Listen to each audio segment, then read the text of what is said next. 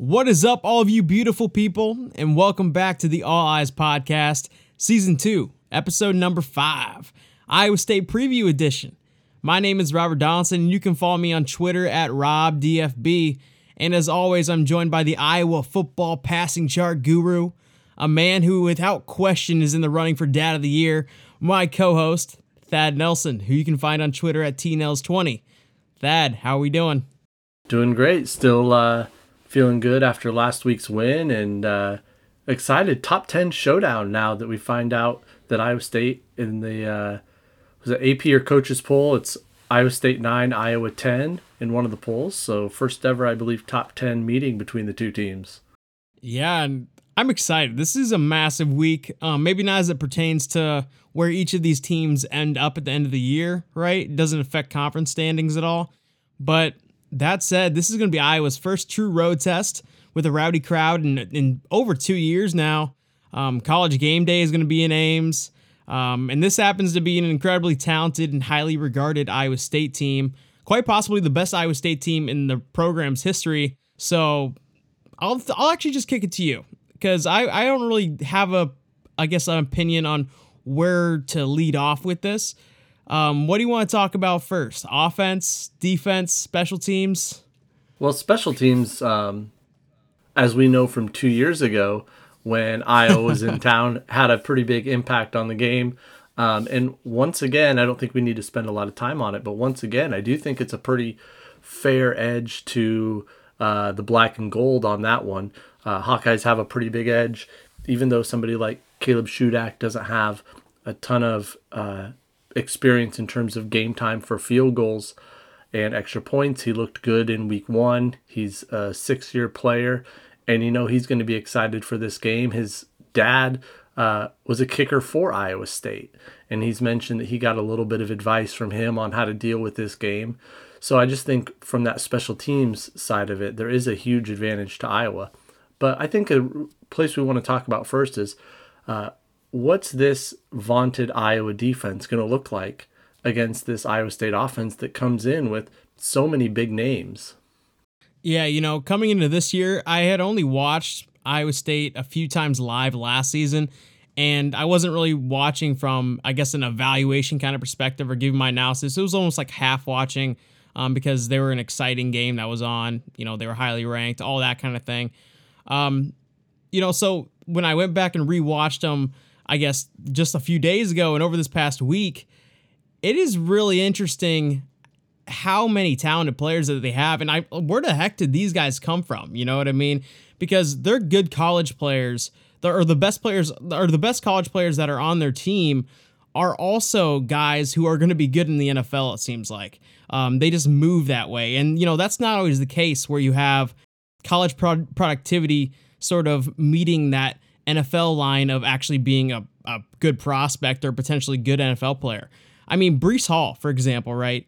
He's the guy that moves like an NFL player and is skilled like an NFL player. I think he reminds me a lot of Jamaal Charles in the way that he ran.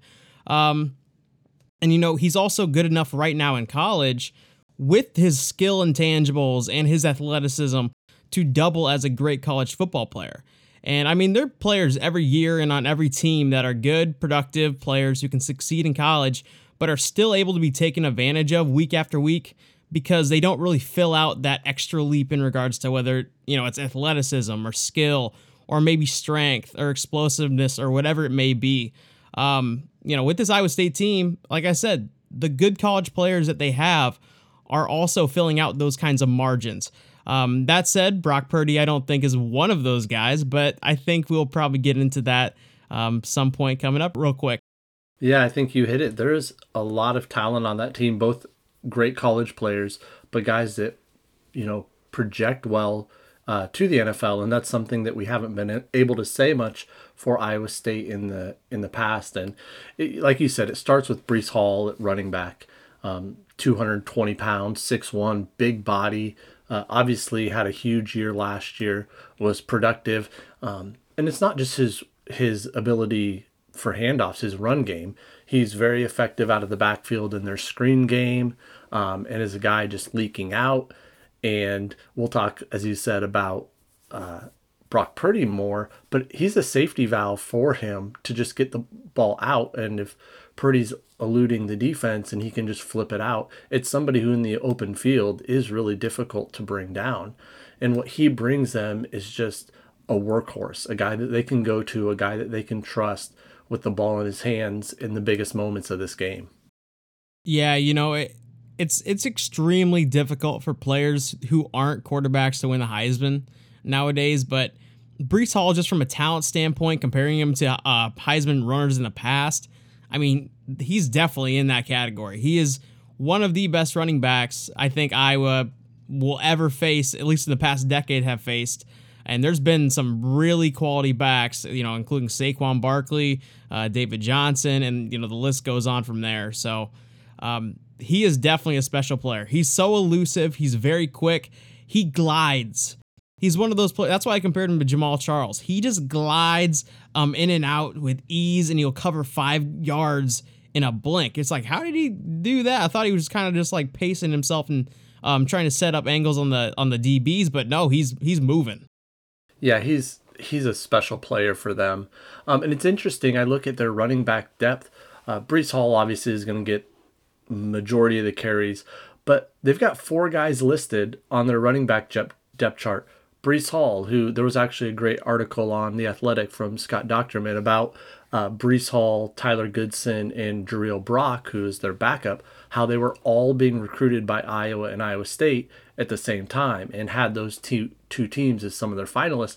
But then the third guy behind them is a true freshman, Eli Sanders, who this uh, past summer was a I believe a Boise State commit, decommitted, and took visits to Iowa and Iowa State and ended up going with the Cyclones.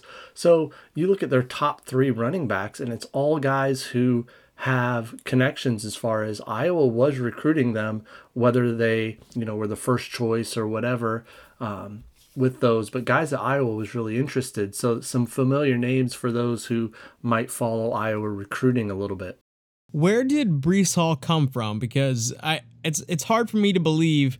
You know, was he a highly recruited guy? I mean, this guy is it's his talent is so noticeable. I mean, it's hard to overlook this guy when you just watch him run on one play.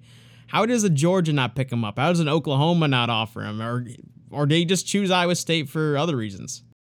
Uh, out of Wichita, Kansas, and early on was not a really highly regarded player, um, but somebody that teams like Iowa and Iowa State kind of were in that area. Um, Iowa State had a connection. Their running back coach uh, is from Kansas City, and so he had some connections uh, to the Wichita, Kansas area, and heard him, and and really that that helped Iowa State a lot in terms of just kind of having that local connection, but wasn't really highly regarded. And then all of a sudden, toward his senior year, really broke out, and I believe teams like um, Michigan and some teams like that started kicking the tires a little bit. But somebody who just wanted to end up at a place that felt like home to him you know, Iowa State and Iowa, I think, too, did a good job of recruiting him. And he just wanted to go to a place where, you know, a team that wanted him early on. Uh, but it is crazy, like you said, you, you look at his size, the way he moves. Um, it's hard to imagine that he wasn't one of those guys that is was participating in a um, high school All American game, you know, those big showcase games.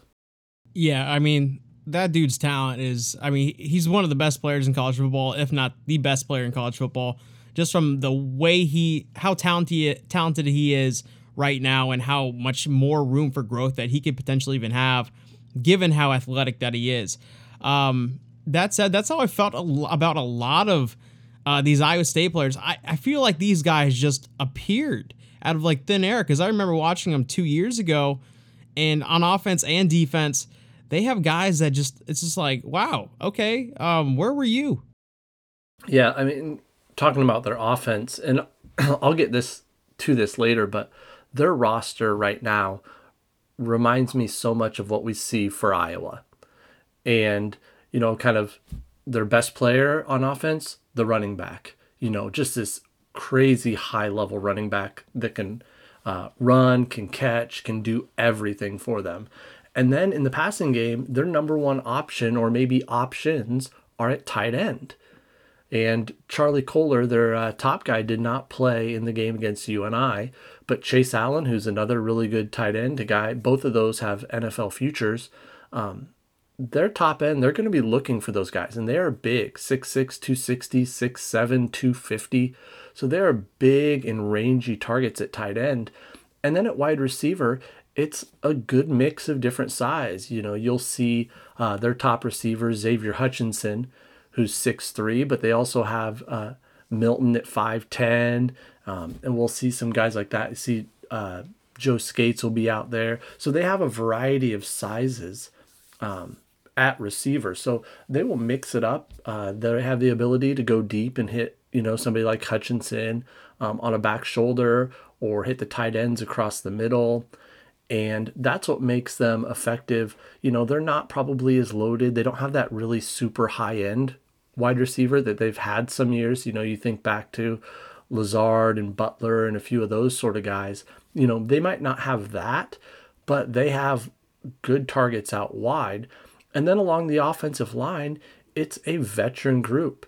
I think there's three redshirt seniors, so fifth or sixth year guys, um, a redshirt junior as well, and a redshirt sophomore. So they've got a lot of experience, a lot of size along the offensive line. And one thing that I'm going to be really interested to see, it's kind of another one of those matchups where their left tackle, Sean Foster, 6'8, 325 pounds, is a guy that has struggled against Iowa in the past. And he's really big, but he's not the most mobile guy. And I think back to last week when Indiana had a big, not that mobile guy trying to go against Zach Van Valkenburg. And it caused some issues as far as his movement, um, especially in the run game. So I'm interested to see how that's going to play out. Yeah, and you know, you, you brought up Indiana's offensive line, and we talked about it in our recap and in our previews that even though Iowa's defensive line really balled out in that game, and you know, every single player that lined up in any spot was just sort of getting their way, it was almost like a bad um, evaluation game for that unit because of how bad Indiana's offensive line actually is. Um, so, what is your take on, I guess, this Iowa State offensive line as a whole? I think it's average. You know, when I look at that line, I think they're they're an average group. Um, you know, two years ago when Iowa played uh, the center, I'm pretty sure it was Newell at the time, was out for the game. Or maybe he stepped in, but I know they moved some pieces around and their center was out, and it caused a lot of problems for them. Um, and he's really, just like Iowa's offensive line, the center is kind of the linchpin for them. The guy that makes all their calls is their best offensive lineman. Uh, in my opinion, when I've watched him, I've been re- impressed with him but it's just an average group. It's not a group that I think moves really well. Uh, you look in the past, there's times where Birdie, where Purdy does have to scramble, um, which he's very effective at. You know, he's not one of the guys that's gonna, you know, you're not worried about him breaking off huge runs, but he has great escapability, uh, gets away from tackles, and he's one of those that just like you're watching and it's just to frustrate you because it looks like everybody's covered. It looks like you might get to him, and then he sneaks out and picks up six yards on a third and five. Um, but as far as the offensive line, I think it's average. So you look at Iowa's defensive line, which coming into the season, we all had question marks, and they played well against Indiana. But as you said, that's not a very good Indiana offensive line. We're going to learn a lot more about Iowa's defensive line after this game. You know, you so you called them average. I'm gonna actually take it a step further and say that they're just bad.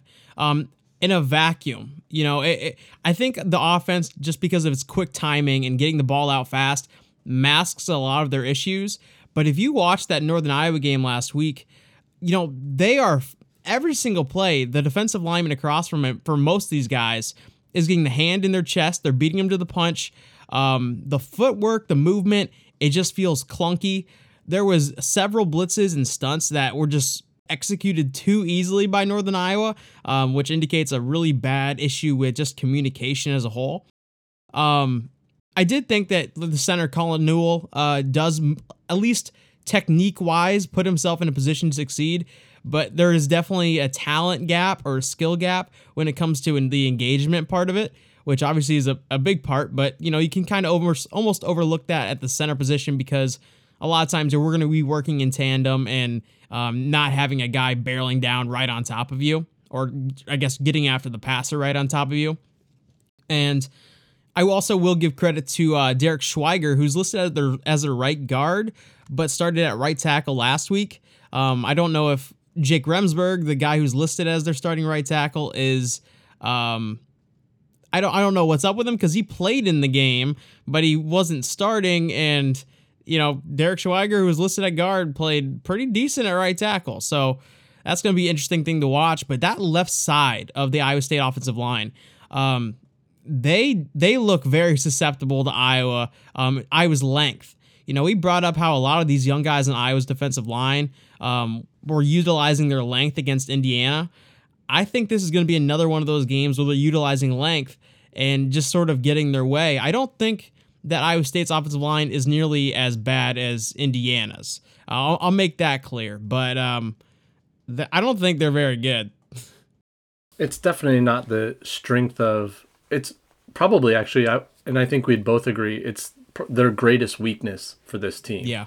You know, when I look at a position group, it's definitely the biggest weakness, and it's a group that that it's going to be really interesting against Iowa's line because Iowa can put a lot of length and some quickness out there. And I think that could cause them a lot of problems. You know, they're big guys, but I think Iowa can move them around. And as you said, Iowa State's offense with their, you know, quick passes and their, you know, gives, it's going to be really tough for, and I think Iowa's really going to want to force Breece Hall into a lot of you know, collapse situations, things that you and I did a really good job of, of just filling up those gaps and, and keeping him in a box as much as possible.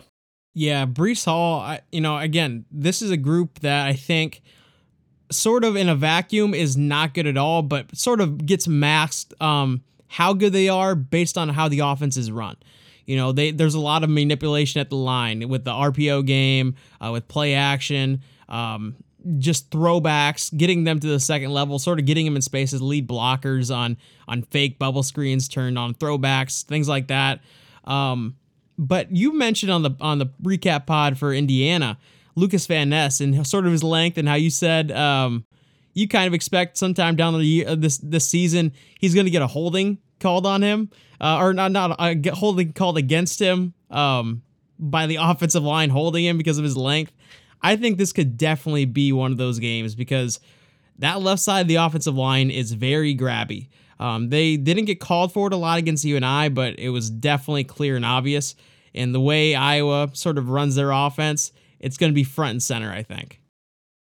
Iowa State is going to have to make some decisions because after what they saw Iowa's defense do against Indiana, you know, really take away the big plays that Indiana wanted to hit and corral Indiana's running game that especially early in the game, Indiana looked very committed to wanting to get the ball, you know, and get running and work a two-way game with their pass game and run game.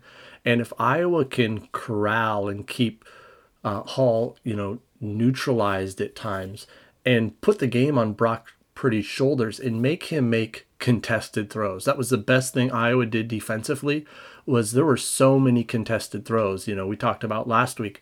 They had three interceptions. They had a fourth one called back, but they defended another, I think, four or five that they batted away. Koerner batted a couple. Merriweather got one. I think Moss got his hands on two other ones. So it's an Iowa defense that is going to test Purdy and his arm strength to see if he can get the ball when it's not just a quick throw on bubbles and just quick timing stuff to the tight ends. Is he going to be able to deliver some contested balls for the Iowa State receivers and tight ends? Yeah, I think that's largely what's going to come down to. Obviously, Breece Hall is going to get his own, at least to some extent. You know, a guy that talented, even with as a defense as good as Iowa's, um, it's a young front, and Breece Hall is going to have some time and space. They're gonna they're gonna manufacture that somehow. Um, you know, he's going to get his. So let's turn our attention to Brock Purdy a little bit. Um, we kind of already have, but I want your thoughts on him just as a player um, in college, I guess from, from the perspective of college. He's someone that, you know, that freshman year was put bright on the spotlight, put up huge numbers. Uh, Iowa State started winning. he was doing some really big things. But last year, and then, you know, this first game this year, he's really just, you know, managing the game for them, in my opinion. And I think he does a, an okay job of that most of the time, but he's somebody who's prone to some poor decisions. And he's at his best when it's just kind of flipping the ball out to a receiver, hit a tight end on some sort of misdirection where you talked about they're, you know, or they're faking a bubble and trying to hit a guy down the seam and working some of those games when and he's he's a fine I, I think he does a good job um, when the play breaks down he's able to scramble. But it's not somebody who's going to be able to throw um, from the opposite hash to a sideline. Not a great arm. He can push it downfield okay because he'll put a bunch of air under it but it's not a strong arm. You know when you talk about like for college i'd say it's it's an average arm for the college game but it's not somebody who's going to be zipping it um, from an opposite hash on an out to the other side. So I think he's somebody that they want to manage the game as much as possible, scramble for a couple first downs, hit the plays that are open. And I think back to two years ago when Iowa played them, I'm pretty sure in the first half, I don't have it in front of me, but I, I think he had like literally just two incompletions by halftime. Um, but as the game went on, Iowa adjusted some of their coverages, tried to shrink his windows and make him fit the ball um, into a window instead of just giving him his outlet. And that's where he struggled in that game late. And that's the interesting thing. Will Iowa come out right away and really test his willingness and ability to fit it into a box? Yeah, and you know, um, this is definitely, you know, in the college game, completion percentage for quarterback, you can almost throw it out of the window sometimes. And offenses like Iowa State's are a great example of that. I mean, a lot of the times he's throwing like two yards behind the line of scrimmage um, basically like an extended handoff, and then he's throwing screens that are even with the line of scrimmage, and they do mix in their fair amount of deep shots, but you know, I think you I think you nailed it. You know, he doesn't have a cannon of like with crazy velocity, but it's definitely adequate um, for, the college game. And he's sort of like a point guard in the sense that you know he's just kind of delivering the passes. You know, doing the extended handoffs on on just like those swing passes out of the backfield um, hitting screen routes, um, and really just getting the ball out fast. But yeah, he does have that issue with just weird bad decisions that sort of come when that easy pattern um, is immediately covered or somebody jumps a route on him and he sort of goes into that that panic mode and we've seen that it, this is kind of a similar criticism um, to Spencer Petras you know it, out of the structure of the play design Brock Purdy can struggle which is kind of weird for a guy who's as good of an athlete as he is. But he just kind of has that thing where he just panics a little bit. And, um, you know, the athleticism is sort of a safety valve for that lack of poise, but only to a certain extent. You know, there there's some times where he makes some really bad decisions. I mean, what was that? What was the game where he uh, threw the ball about 10 yards behind the line of scrimmage while getting sacked and he got pick sixth.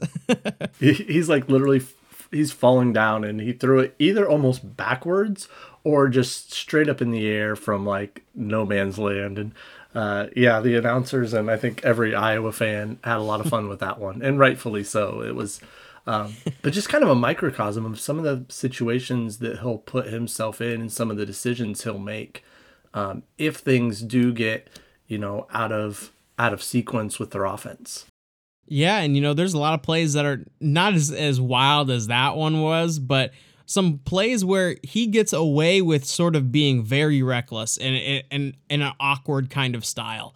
Um, I'm not the biggest fan of him. I think that he is decent when it comes to placement downfield, and he can, um, you know, he's gonna make some throws in this game most likely, but I do think Iowa's secondary is good enough to really neutralize um, what they want to do, at least 15 yards and more down the field. Iowa State's offense kind of protects them in a lot of ways. So he had 26 pass attempts against UNI. 13 of those are off of play action. So they're using trying to get the defense to bite up um, and try to take, you know, hit those spots either on their deep shots when, like you said, it's a lot of short stuff or go a lot of longer passes or they're looking for the tight ends at that mid level. But he had 26 pass attempts. Um, nine of them were behind the line of scrimmage. So 26 pass attempts, nine are behind the line of scrimmage. So the so 26 passes, 13 are sc- are play action, and eight are screens. So you really get a feel for their offense. It's heavy in the wide receiver, the running back screen game, and it's heavy in the play action. They're trying to use, as you said, some of that RPO stuff or just kind of um, get the defense moving their eyes or getting them out of position um, to help kind of protect him. And, and not that he's a bad quarterback but it's he's very much fitting into their system into their college system as you said of uh, make one read go maybe a second read. You know he's not he's not reading all the different levels and making real true progressions as he goes through their offense. Yeah and you know people want to say that iowa's offense is boring right? I mean we hear that for years. But for me watching iowa state's offense is my and i've watched now I think seven or eight games just in the past week, um, just to prep for I guess this podcast and just I guess just watching Iowa State Iowa this Saturday. But I find what they do on offense to be boring. You know what I mean? It, it's just a lot of short passes. It's really quick. There's not a lot of intelligence and, and forward thought and complexity to it. It's just kind of it's face value. You know, you're getting what you get. Yeah, I mean, you watch them and it's just kind of the what I would call just the typical what you're seeing college offense, especially out of those Big 12 teams, is they're going to put their quarterback um, in a situation to make one or two reads, hit that first guy, um, and let those guys try to make plays, whether it's behind the line of scrimmage or their with their screen game, um, or take a couple deep shots to some of their guys. But they're not going to go crazy with a lot of formational stuff. Um, they're not going to typically do a lot of um, wild things, but we do remember from a couple years ago, the only real big plays they made against Iowa were some trick plays, you know, or the wide receiver pass, um, or trying to get some things like that. So I could see them trying to go back uh, to some of those against Iowa, especially if they're struggling to sustain a drive. Yeah, for sure. And you know, if you're comparing this offense to Indiana's offense, even though Indiana's offense never got off the ground in that game, they did still they were still implementing some really clever play designs. I mean, some of them did work. Uh, the one to Ty Fryfogle that led to like 30 or 40 yards or whatever it was was a clever play design, definitely a zone burner, and then they had a couple other ones as well. Um, but what else do you want to talk about on this offense, or do you think we've sort of hit on, I guess, the important bits of it. I think, and this is going to be a common theme for me going down the road. Offensively, you know, it's a totally different system, but in a lot of sense, it's similar to Iowa in the fact of they're going to lean on their run game. They're going to try to put their quarterback in some situations uh, to succeed and let a few of their guys get in just kind of open space. Um, and they're going to try, I would imagine, to utilize the tight ends and whether that's getting a one of those six six six seven guys on somebody like Dane Belton, or maybe they're trying to get at somebody like Seth Benson. You know, they're, they're going to try to get some size matchups on the on the interior uh, against that Iowa defense. But a team that's not going to wow you, and it's not a team like Indiana where you're really concerned about them getting to 30, 35 points. Yeah, the principles and what they want to accomplish um, are definitely similar to Iowa, and the route they take is very widely different. Um, and I think that's probably the best way to put it. I think you you nailed it. Um, but yeah, let's t- let's talk about this Iowa State defense because for me, this is the most fun portion of their team. Um, not only because it's kind of a funky three-three-five, and you know we don't really see that all too often when we're evaluating the Iowa opponent, right? But this game, from just a pure fun perspective for me, is off the charts. You know, it, just as it pertains to Iowa's offense specifically against Iowa State's defense. And even as an Iowa fan, I'm excited to watch some of these Iowa State players play. And I'm excited to see how Iowa approaches the game on offense to sort of counter Iowa State's scheme. So, what do you see out of Iowa State on defense that you want to hit on first? I kind of set this up earlier. This is going to be a common theme. Once again, wildly different setup from Iowa. You know, they've kind of got that funky 335 look, but their principle is keep the ball in front of you. You know, it's a ton of zone with their back end guys. Uh, they want to keep the ball in front of you. They want to corral the ball as it comes in. And they're a team that's willing to put a big hit because they're in those zone. They're watching the ball so much. Now, against UNI, uh, they did struggle to tackle in the open field much more than I would have expected against UNI. Um, they did have some tackling issues, especially early in the game. UNI was able to break a couple plays uh, due to poor tackling. And I think it's a team that sometimes, with those secondary guys, sometimes they'll go for the big play instead of just getting the guy on the ground. Um, so I'm, that's one thing I want to watch with that group. But it is, as you said, it is a fun group to watch in terms of um, the way they do fly to the ball, the way they are trying to make plays, and they're going to make the offense earn those yards the whole way down the field. So, from that standpoint, they're very similar to Iowa in keeping the ball in front. They will drop seven, eight guys very typically, you know, and they're going to try to shrink those windows, keep the ball in front, and make force a team to throw short of the sticks, especially on third down, and then go make the tackle. Yeah, and they are very similar to Iowa. You know, when Iowa in the past has played a a very good offense and like say like the Saquon Barkley game, right? When he came to Kinnick, they their whole thing was let's not have him get to the boundary. Like let's just c- contain him to the inside half of the field the entire game. Um, and the one time he did get to the outside half, it was like a 60 yard touchdown, you know, and, and Josey Jewell barely missed the tackle because of a crazy athletic move from Saquon. But you know this this is this is why I think it's going to be super fun. Iowa State really wants to take away the edge. And what do we know about Iowa's offense? You know the big run with Tyler Goodson last week. Um, what they've done in the past, they like to run it out to that edge. They like to get outside the tackles. They like to keep pulling those guys and sort of get the lead blockers down the field. Um, Iowa State has some guys who can really set that contain well. Um, their corners, and I said it uh, when I was talking in the the I guess first ten minutes of this pod. They're college. They're they're good players.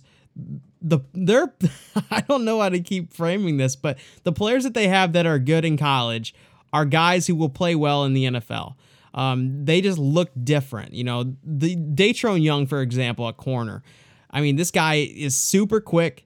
He's super aggressive. He has that swagger to him that all the good corners have.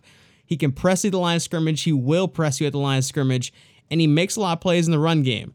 And then, as far as their safeties are concerned, they're always bringing up guys to the line of scrimmage. They can blitz a lot. Um, and so they really are just like all the way around that edge and sort of taking away the outside, which then leads you to think, all right, well, how is Iowa going to have success in this game? You know, is it going to be a lot of down the seam throws, working A and B gaps to the run game? Um, and that would almost be conforming your offense to Iowa State's defense in a sense. As you said, they're kind of built to stop what Iowa wants to do with their run game, with that stretch play. Um, even with Iowa, you know, getting into some of their their wildcat or their jet motion stuff. You know, we saw uh, Tyrone Tracy get the ball twice and try to get wide. And it's a defense that's really geared on the perimeter with those five defensive backs and those three safeties to be able to make plays on the edge. And their linebackers can run and make plays on the edge. You know, you're going to see Jake Hummel, you're going to see Mike Rose, you're going to see those guys all over the field. O'Rien Vance is another one. You're going to see those guys making plays sideline to sideline. So Iowa, I think, is really going to try uh, and we saw a little bit of this in the Indiana game, is really going to try to use formation to make Iowa State adjust, uh, whether it's their call or make Iowa State adjust positioning to try to get a numbers advantage, whether it's in the run game or whether it's in the pass game. And I do think maybe Iowa has a little bit different look this year with their receivers. It's not, you know, guys like Ihmir Smith-Marsette and Brandon Smith that are going to be kind of those bigger bodies, those maybe downfield options. And it's going to be things where you get uh, Ragaini and Tyrone Tracy, you know, even somebody like Charlie Jones, getting them in a little bit of space, which is where UNI hurt them a few times, getting them in that intermediate space. And if they could make a guy miss, uh, being able to operate. Whereas in the past, it's been so much, you know, work the sides of the field and avoid some of that middle action. Yeah, it's going to be very interesting to see how Iowa approaches running to the outside because you mentioned it. There's no more Brandon Smith, who was a phenomenal uh, run blocker.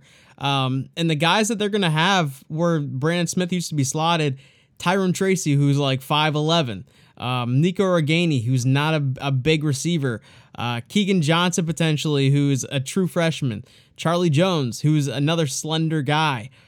So you have to wonder maybe this is a game where Brian busts out an offense that we don't see for the rest of the season necessarily. Um, in certain packages, like lining Sam Laporta out at at X or something like that, just so that he can, because he can, he's athletic enough that he can run those routes out there. And when they do want to run outside, he's at least going to be there as like sort of a lead blocker. Yeah, Iowa can utilize him out wide. They could go two tights and put Luke Lachey right on the line of scrimmage. One thing that Iowa did um, a handful of times against Indiana is come out in a 21 package. So you have Goodson and Pottebaum in, but Pottebaum was more positioned almost like an H-back where he was instead of necessarily I formation or offset I, he was actually lined up off of the tackle and then set back a little bit, almost how an H back or kind of one of your secondary tight ends might be positioned. So if you want to, you know, change the way Iowa State is defending or getting a look pre-snap, you can come out and have a two tight end look, yet have basically a three receiver set with Laporta split out wide and Lachey on the line, or you know, vice versa with Lachey's size. Or you could have, you know, Laporta out wide, give a three receiver look, and put Pottebaum uh, kind of in that almost that tight end, that H back role where he's able to block or even get downfield and run a route. You know, he's an athletic guy that that could run a route. He's not going to be as effective maybe as the tight end, but he's going to be able to provide you some additional blocking on the edge. He he could still run a route, so you can come out with some heavy formations, but still give them kind of a three wide split to stretch the field horizontally to create extra running lanes for Tyler Goodson. Yeah, I think you nailed it, and it's gonna be it, this is definitely gonna be testing the creativity of Brian Ferentz and just how much prep has he really done this week. Um, just studying Iowa State's defense because he hasn't played him two years. A lot of these players on Iowa's roster haven't played um, against Iowa State in game action. Um, and now you're talking about a team in Iowa State. And I, I kind of want to highlight some of these guys specifically um, because Iowa State has a lot of talented players on this on this defense. Um, you know, they have great safety play in Greg Eisworth and Isheem Young.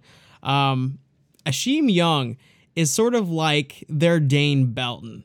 You know, he's a guy that roams around the line of scrimmage, um, is not afraid to blitz out of the nickel spot. And he also is a guy who's good in coverage, but he's super uh, strong and explosive. And then you have Greg Eisworth, who I think profiles a lot like Jack Koerner in the sense that, you know, he's he's a definitely a veteran guy. He's been playing in, in college football now for four or five years. And he's not the most athletic guy, but he's always around the ball. So Brian Ferentz, we saw the willingness to try the win routes and the deep shots last week. I think that when you look at the makeup of this, makeup of this Iowa State defense, you know they have great corners in Datrone Young and Anthony Johnson Jr. Um, I don't know how you know much opportunity there is going to be against those guys down the field because they are super athletic, they're super technique driven.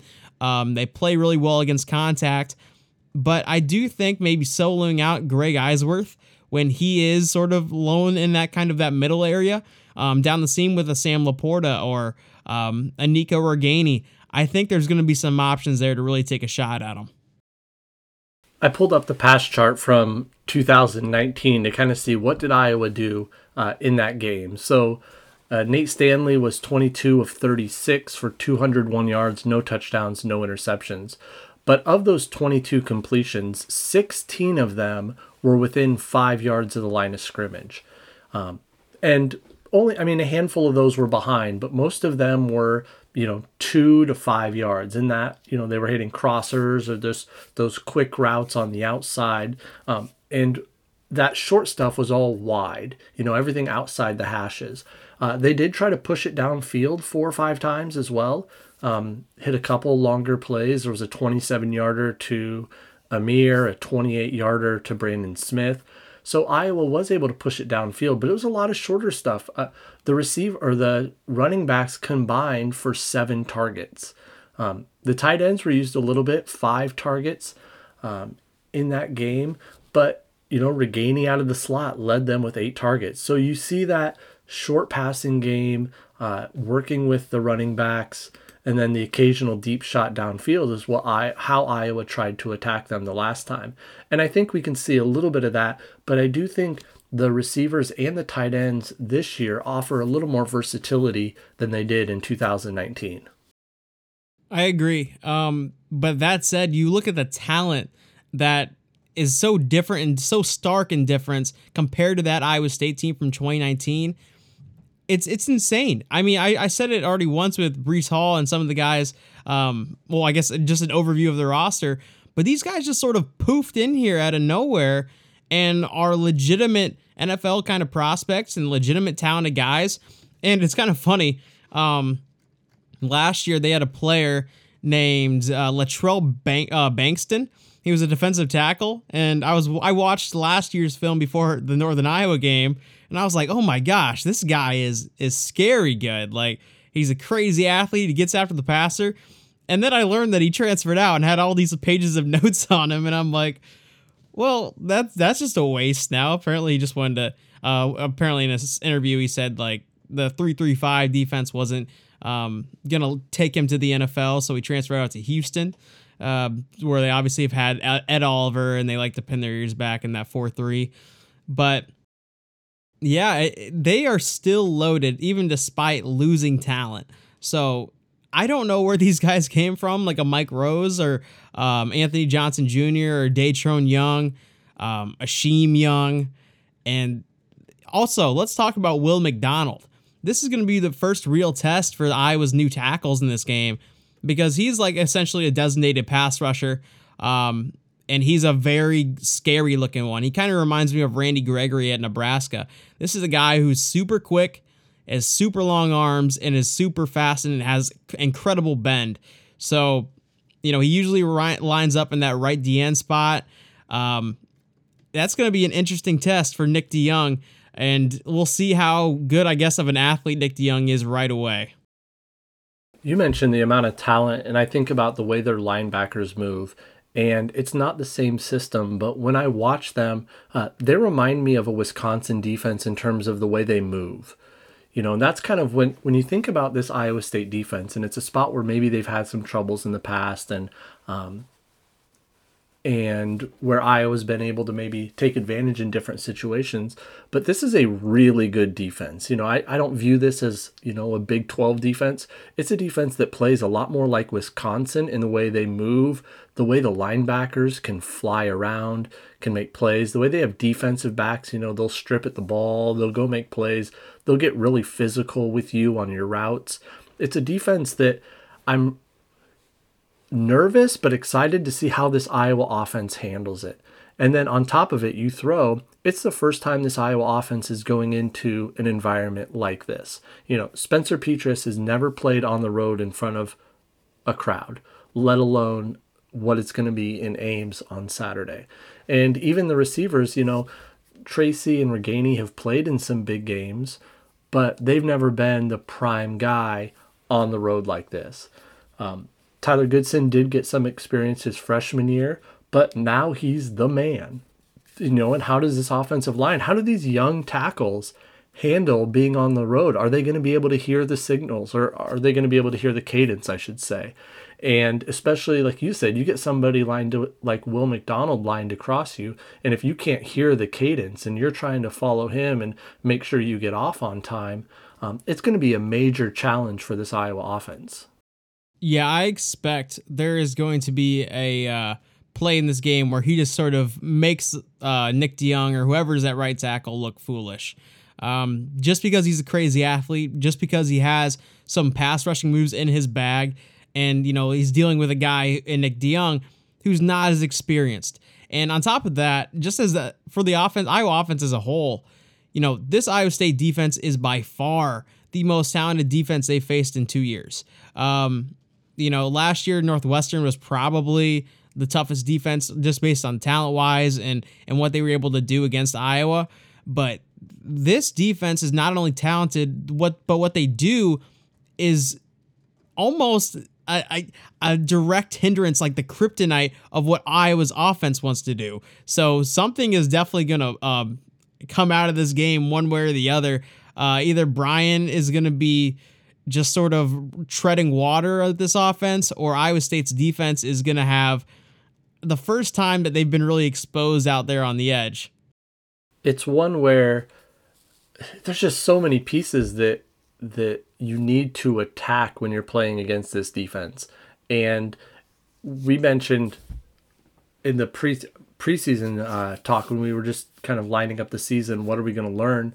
You know, it, the other hard thing is it's a completely different defense than Iowa faced week one. And I said after week one and two, we're going to know a lot more about this Iowa offense and specifically somebody like Spencer Petras because you go against a blitz heavy team like Indiana where they're bringing guys from all over, you know, um, secondary is really good. And now you go against a team like Iowa State who has same, you know, talent level at a lot of positions, better at some, you know, maybe not quite as good at some others, but a really talented defense. But it's now kind of back keeping everything in front they're not a blitz heavy team. You know, it's a team that's going to blitz about as much as Iowa, maybe even less. And, you know, there's a lot of times in a pass situation where they're going to drop eight guys and just say, okay, we've got eight guys covering your four. Good luck. You know, we'll let you take an underneath route on third and eight, and we're going to make a tackle at three yards. So Iowa's going to have a major test in the fact of it is so different from what they saw week one.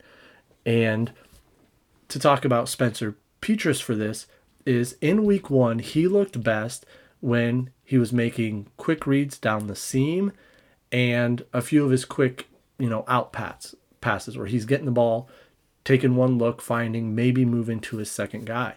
Iowa really struggled against Indiana with their play action passing game.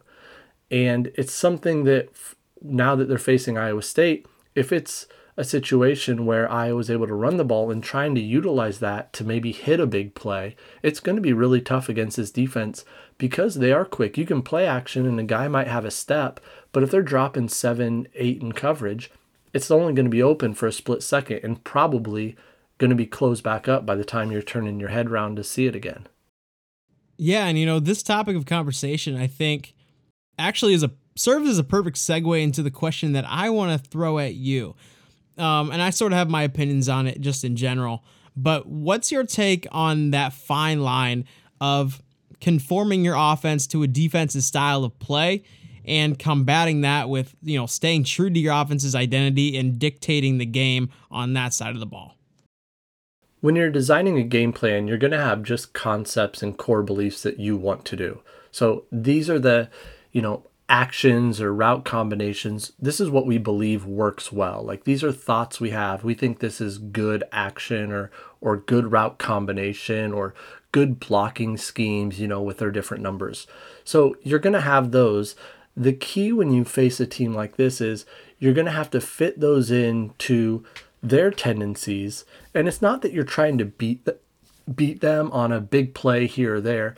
You're going to take what they give you but you really want to stretch the things that are going to be weak for them. So, like, what's an area that it's going to be hard for them to cover? And you can try to dictate that with your formations and your personnel.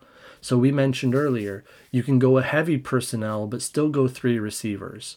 Or, you know, you can go 11 personnel, but still, you know, maybe do tight splits and you know, bring everybody closer to the line of scrimmage. So you're going to force the defense to uh, either force their leverage to certain places and then try to to get those um, put their defense defenders in tough positions, whether it's with their zone handoffs or whether it's in man to man where they're trying to leverage one area and that's going to give you another area. So I think we're going to see Brian really try to force Iowa State's hand with different personnel and formational alignments.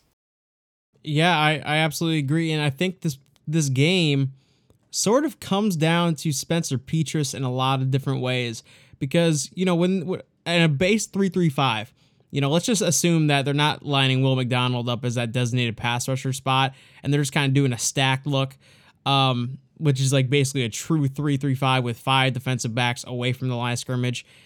You know, there's not going to be a lot of pass rushing there, right? You know, there's not going to be a lot of pass rushing generated from the defensive line, which then lends it into the hands of what we've had a criticism on Spencer Petras in the past of once the play he's gone through all his progressions and the play is out of structure, he panics a little bit.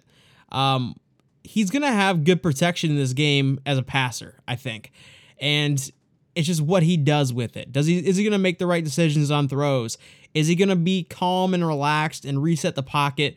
You know, once he gets fleshed out of it because there's going to be times in this game where yeah his one his first progression his second progression and his third progression are going to be taken away and then he's going to be forced to sort of just kind of um, improvise on the fly and players are just going to have to help him out iowa's going to have to use some of the receiver screen game some of the running back screen game he's going to need those guys to help him out he's going to need you know when iowa state drops back in coverage and he has time he's going to need to set his feet, find an outlet occasionally. And he's also going to have to find that line of push the ball downfield. And he's got the arm and at times shows great accuracy on some of those routes to be able to fit it into the windows that the defense is going to provide, especially if he's got, you know, 2.8 to 3 plus seconds to throw. Make that defense cover for that amount of time and then go deliver a strike. Yeah, and I, I think play action is going to be super important in this game down the middle because, you know, in a 3 3 5, the way that Iowa State plays it and the team that they've played over the years, run fitting is not really these guys' specialty um, at the linebacker position. You know, you watch them try to run fit, it looks really sloppy. There's a lot of missteps, there's a lot of second guessing, and I was going to have numbers every single time if they have a tight end in line. So it's just a matter of, I think, pressuring them so much with the run game and A and B gaps and running it down the middle on them, and then setting that up for the play action and just having them be over aggressive. I think that's a great point in terms of, you know, it's a defense too that's built for the for the Big 12 of of taking away that perimeter game. And we talked about earlier how well they do that, how well they take away that stretch game. You know, they're looking for a lot of their games during the regular season. They're looking at how do we stop that zone read, the guy getting out wide. But if you can condense it up the middle and get those linemen, you know, on their blocks and getting to the second level, you're going to give Tyler Goodson a chance to hit something in the open field. And we know if he gets a seam, he's capable of breaking a big one. Yeah, and I'm I'm like I said, I'm so excited for this chess match because Iowa doesn't play teams like this on defense, um, not just from a talent perspective in recent years, but obviously the 335. And they're a well coached team. Um, it's very clear and obvious to me that, okay, I mean, this is the, the most obvious point ever. Matt Campbell's a good coach. But uh, pushing that even further, he has a good NFL eye. You know, he takes guys in recruiting, and I don't really follow Iowa State's recruiting that much. I barely follow Iowa's recruiting, if I'm being honest. But the guys that he has lining up there, whether it's on offense with somebody like a Chase Allen or a Charlie Kolar they have that NFL mold and that that sort of tweener body that's becoming super popular where you know he can block, but he's sort of that swing tight end and that move tight end. They have guys like Breece Hall, um, who again glides. He's like a Jamaal Charles you know, you look at the defense, they have guys that are super confident, super aggressive, great athletes. Um, all up and down this on, on up and down this roster.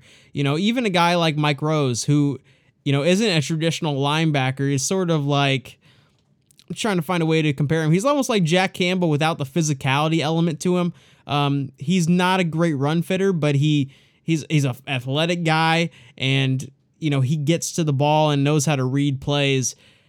This team is just so loaded and they look like an NFL style team just based on the bodies. And you can tell there's a clear emphasis in recruiting um, to get guys like that. And it's a team that, look, this is so, I think there's what, five or six guys probably had a chance to go pursue the NFL last year, and they all came back you know, they have all their cards in this season. It's a very veteran team. They've got some nice younger pieces as well, but it's a team that's set up to have this be their year. So there's a lot of pressure on those players and this coaching staff. And let's remember, Matt Campbell has not beat Kirk Ferentz yet. There's a lot of pressure on that coaching staff and this team to make a lot of noise and to fulfill a lot of those um, statements about what type of season they were going to have. So there is a ton of pressure on this Iowa State team to have a good showing this year, but specifically in this Cyhawk game. Yeah, and you know, much like Iowa, I think Iowa State has this kind of belief. How can you not when you have this much talent of running the table potentially? Um, so yeah, this game doesn't really necessarily matter in terms of making a Big 12 championship or winning your conference or whatever, but they lo- they want that undefeated record. I mean, this is a team that entered the season in the top 10 and you know, a shaky week 1 where they snuck out a win against UNI, but their defense was very very good and the offense I have to imagine even with a shaky offensive line, um, I think it's good enough and the scheme is decent enough to sort of adapt to that that they are going to be putting up some points here this season there's plenty of evidence that the players they have on offense are capable of making good plays. We saw a lot of them last year make big plays um, and be important parts of that offense. So it's one of those things where it's not you're not leaning on a bunch of young guys saying I they've got the ability, let's see them do it. It's a team that you know struggled offensively against UNI. but you know it's one that if you're coaching, you're not so as worried about it because you've watched them do it. And then the defense was, you know, outstanding for the majority of that game. Like I said early on, some poor tackling. But even though it was a really close game, you just never felt once Iowa State took the lead in that game that they were going to give it up.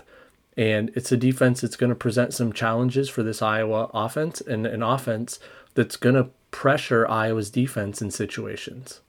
Yeah, and you know, we've talked so much about Iowa State. Obviously, it's a preview pod, but when Iowa State fans and, and Iowa State's coaching staff are looking at Iowa's roster, I guarantee you they're saying a lot of the same kind of things. You know, they're highlighting, okay, this guy's very good. Jack Campbell moves. Um, Jestin Jacobs, if he gets on the field, is a problem. Dane Belton is a problem. Their back end, you know, they have good corner play. Um, on their offensive line, they're probably saying that's one of the best units we'll face all year long. Uh, Tyler Goodson's a great running back behind that unit. So they are also, you know, up against a big task as well. And that's what this is why college game day is there. This is why it's a top 10 uh, rated matchup on some polls. This is why the focus is going to be on Ames, Iowa um, in September. You know, it's it's it's going to be a fun one. I am very excited for Saturday. It's just two teams that are so similar in so many different aspects. You know, if you go position group by position group, and I'm not talking like matchups, uh, offense versus defense, but you look at every position group and it's just very similar. You see the same sort of athletes at those positions. Um, you see a lot of success with um, some of the veteran players who have been playing for a lot of t- long time. They know the system. They know what they're supposed to do. You know, somebody like you know Rose, you said at linebacker, it, you know, and Eisworth. It feels like those guys have been there forever. Like it, it feels like they were there before Matt Campbell showed up. So it's it's a group that there's just so many parallels in terms of you look at the way the team is made up, you look at kind of their philosophies, even if they get out at those philosophies in different ways than Iowa does. Just two extremely similar teams. And we're going to see a fun physical game on Saturday. Yeah. And I'll, I'll turn it to you, I suppose. Um, I'm pulling up the college lines right now um, just for the over unders. And, you know, the I think it's set at three and a half uh, for Iowa State. Um, I know that it opened at four and a half but I believe it dropped down to three and a half, which indicates some money's being thrown at Iowa here. Um, yep. Uh, well, actually, now I'm seeing on BetMGM up to four and a half again. Um, the over under is set at 46 and a half. What are your thoughts on that spread um, and the over under? Well, prior to last week, I'm pretty sure the spread was around seven. You know, I think before both teams played last week, it was about seven. Um, and then after Iowa looked so good and Iowa State struggled against UNI, we saw it crash way down. And I think it's kind of um, balanced back out. I think we're going to see a really good game. That over under number really surprises me. You know, we spent a lot of time talking about Iowa State's defense, and we know how good Iowa's defense is and um, the stretch that they're on. Uh, in terms of holding teams under 25 points. So to see a spread um, in the mid 40s is really surprising to me.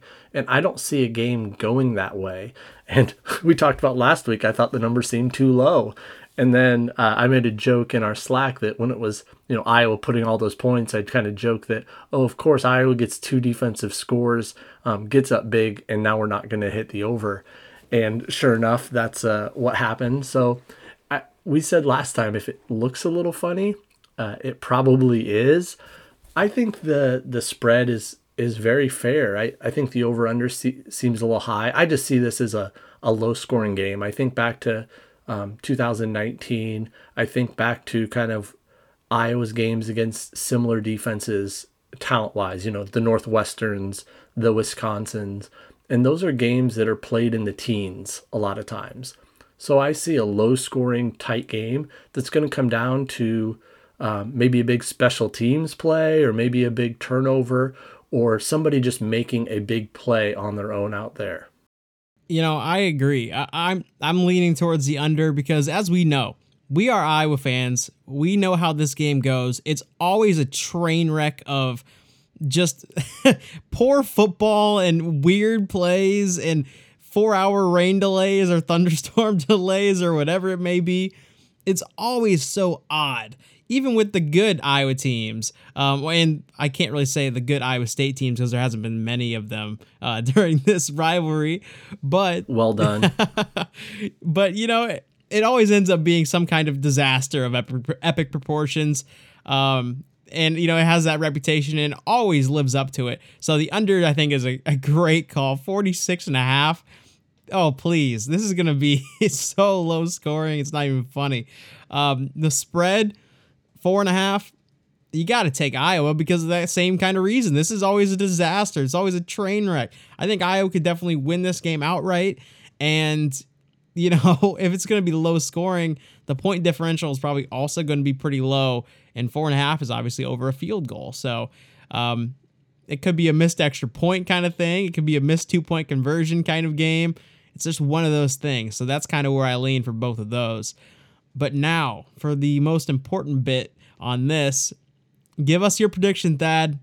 Does Iowa pull this one out on Saturday? I have been leaning. Um, I've been leaning Iowa State so far this week. Um, I think this is two extremely even teams. Um, and in my opinion, probably the difference comes down to is who's playing at home this week. And I do think that home crowd uh, probably sways it just enough to Iowa State in terms of who's going to win. As you said, I kind of like when you look at the odds, I do like Iowa in terms of I think it's a mostly a coin flip game. So if you're getting a coin flip game and you're getting that many points, I think odds wise, I think Iowa's a good bet. But I just go back to I feel like that home crowd and we saw in Iowa City last week, that big game um, where these guys haven't been in an environment like that for for a while. Uh, probably is maybe the difference in the game. Maybe something goes Iowa State's way. Maybe they get some like bogus pass interference call down the sideline in front of their own bench with the crowd going nuts, like a late flag. You know, I can see something like that changing the game and giving them enough, you know, field position to kick a field goal or something like that. Absolutely agree. You know, I think this game is a coin flip in in a coin flip, you take the plus money, right? Plus 160 is the money line bet for Iowa, so $100 bet, $160 return if you don't did want to place that. And it is so interesting because you compare the units of these two teams, right? And the talent is is sort of eh, mixed up a little bit. The secondaries for both teams are very good. Um, the Iowa offensive line strongly a lot wildly uh, better than Iowa State's offensive line unit, but they're not going up against each other. And you know, Iowa Iowa has a young defensive line um, that's sort of unproven against top talent. will they take advantage of this poor Iowa State unit? We don't really know. Indiana's unit was so bad that you can't even really talk about them in the context of Division One college football. Um, so uh, by comparison, just by comparison, Indi- Iowa State's offensive line is going to be better than Indiana's, but I struggle to find a way that you know Iowa gets this done because of how Iowa State's defense is sort of geared to stop what they're trying to do, um, and they do it really well. You know, I talked about, I asked you the question of what's the line of conforming your offense to try to uh, take advantage of, or conforming your offense to um, the defense because the defense is just really good at what they do, and then sort of dictating um, or trying to dictate your offense because you think that you're really good at what you do. And I think Brian sort of is going to fall into that latter category. And I don't think that on the edge, Iowa has any sort of advantage in this game just based on the talent that Iowa State has out there. Um, and so I'm going to say this game probably ends, you know, 21 24 or uh, 20 to 17, something like that. And I'm going to take this, the clones, unfortunately. That's kind of where I'm leaning.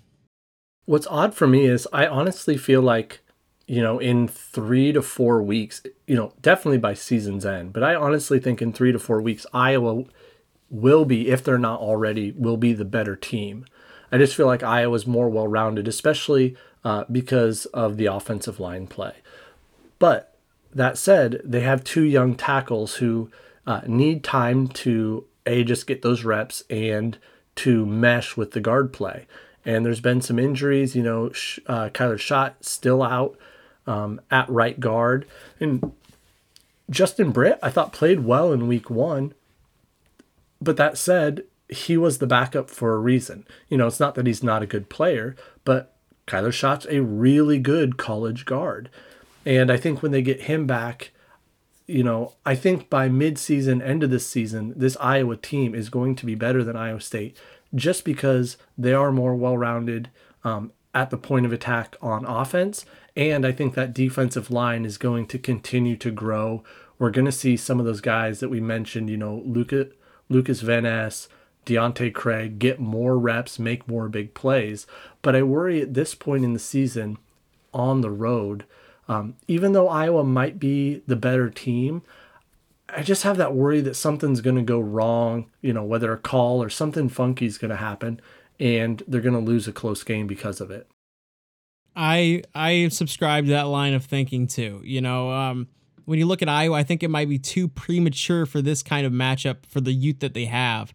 Um, you know, we talked about it. Fresh defensive line outside of Zach Van Valkenburg, who in his own right was playing two years ago in Division two football. Um, you look at the linebacking core, you don't have a lot of tenured guys there. I mean, Jack Campbell, I think, is pretty solidified um, and experienced enough, but he hasn't played in front of a ruckus away crowd yet. Um, either has Seth Benson, either has really Dane Belton. Um, well, actually, Dane Belton a little bit, but there's also been some injuries there for him, and some times where he was sort of like in the backup kind of role. Now the spotlight's going to be on him. Um, it's going to be interesting to watch. Uh, and I, I, I'll say this: there's an X factor in this game for Iowa's defense just based on watching Iowa State's offensive line. And that name is Zach Van Valkenburg. This guy could be the Chauncey Golston against Nebraska for us against Iowa State this year. Um, in the sense that, you know, this game, we talked, well, at least I've talked about it, it's going to be a disaster. Um, it's going to be a train wreck. It's going to be ugly. A strip sack, you know, taken back to the house, I think could sway this game. And I think Zach Van Valkenburg can get it done against this this left tackle because put it putting it as harshly as I possibly can, he is not good. He he sucks. I think he's a he's a grabber. He has bad footwork. Um, awkward posture. He gets hit in his chest before he even lands a hand on the guy across from him almost every snap. And Zach Van Valkenburg is a good pass rusher. So that's the X factor right there. I, I think Iowa's success to, um, in this game could hinge a lot on Zach Van Valkenburg. We think back to on the college scene this week, we saw two outstanding defenses in that Clemson Georgia game. And what was that game swung on? An interception return for a touchdown. You know, when neither offense could get anything done, it was a defensive score. And I'm not saying these two defenses are at that level, Um, but I, I don't think either offense will look as bad as those offenses looked at times either. So I, you know, I don't think you know you're not going to see a Georgia defensive line out there from either team this week. But at the same time, you know, I I think something like that, you know, if Iowa can get a play, you know, another batted ball or get that strip sack on Purdy, that's that's all it might take in a game like this. It's going to come down to one possession. Like I just don't see it other than coming down to one possession. I'm right there with you. Um, and I and I'm so excited for this game. Uh, it, there's going to be fun players to watch on both sides of the ball. This is going to be, you know, it's always a disaster with Iowa and Iowa State, but this is going to be a disaster with talented players across the board. You know, there's going to be I bet I bet in 4 years down the line, um, and we look at back on this game because I think it could be that special. We're gonna look and see. Oh my gosh, there was 14 NFL guys and playing in that game on the same field that day. You know, maybe even more than that. Maybe that's a conservative number. Um, and so that just tells you all you need to know. This is to be fun.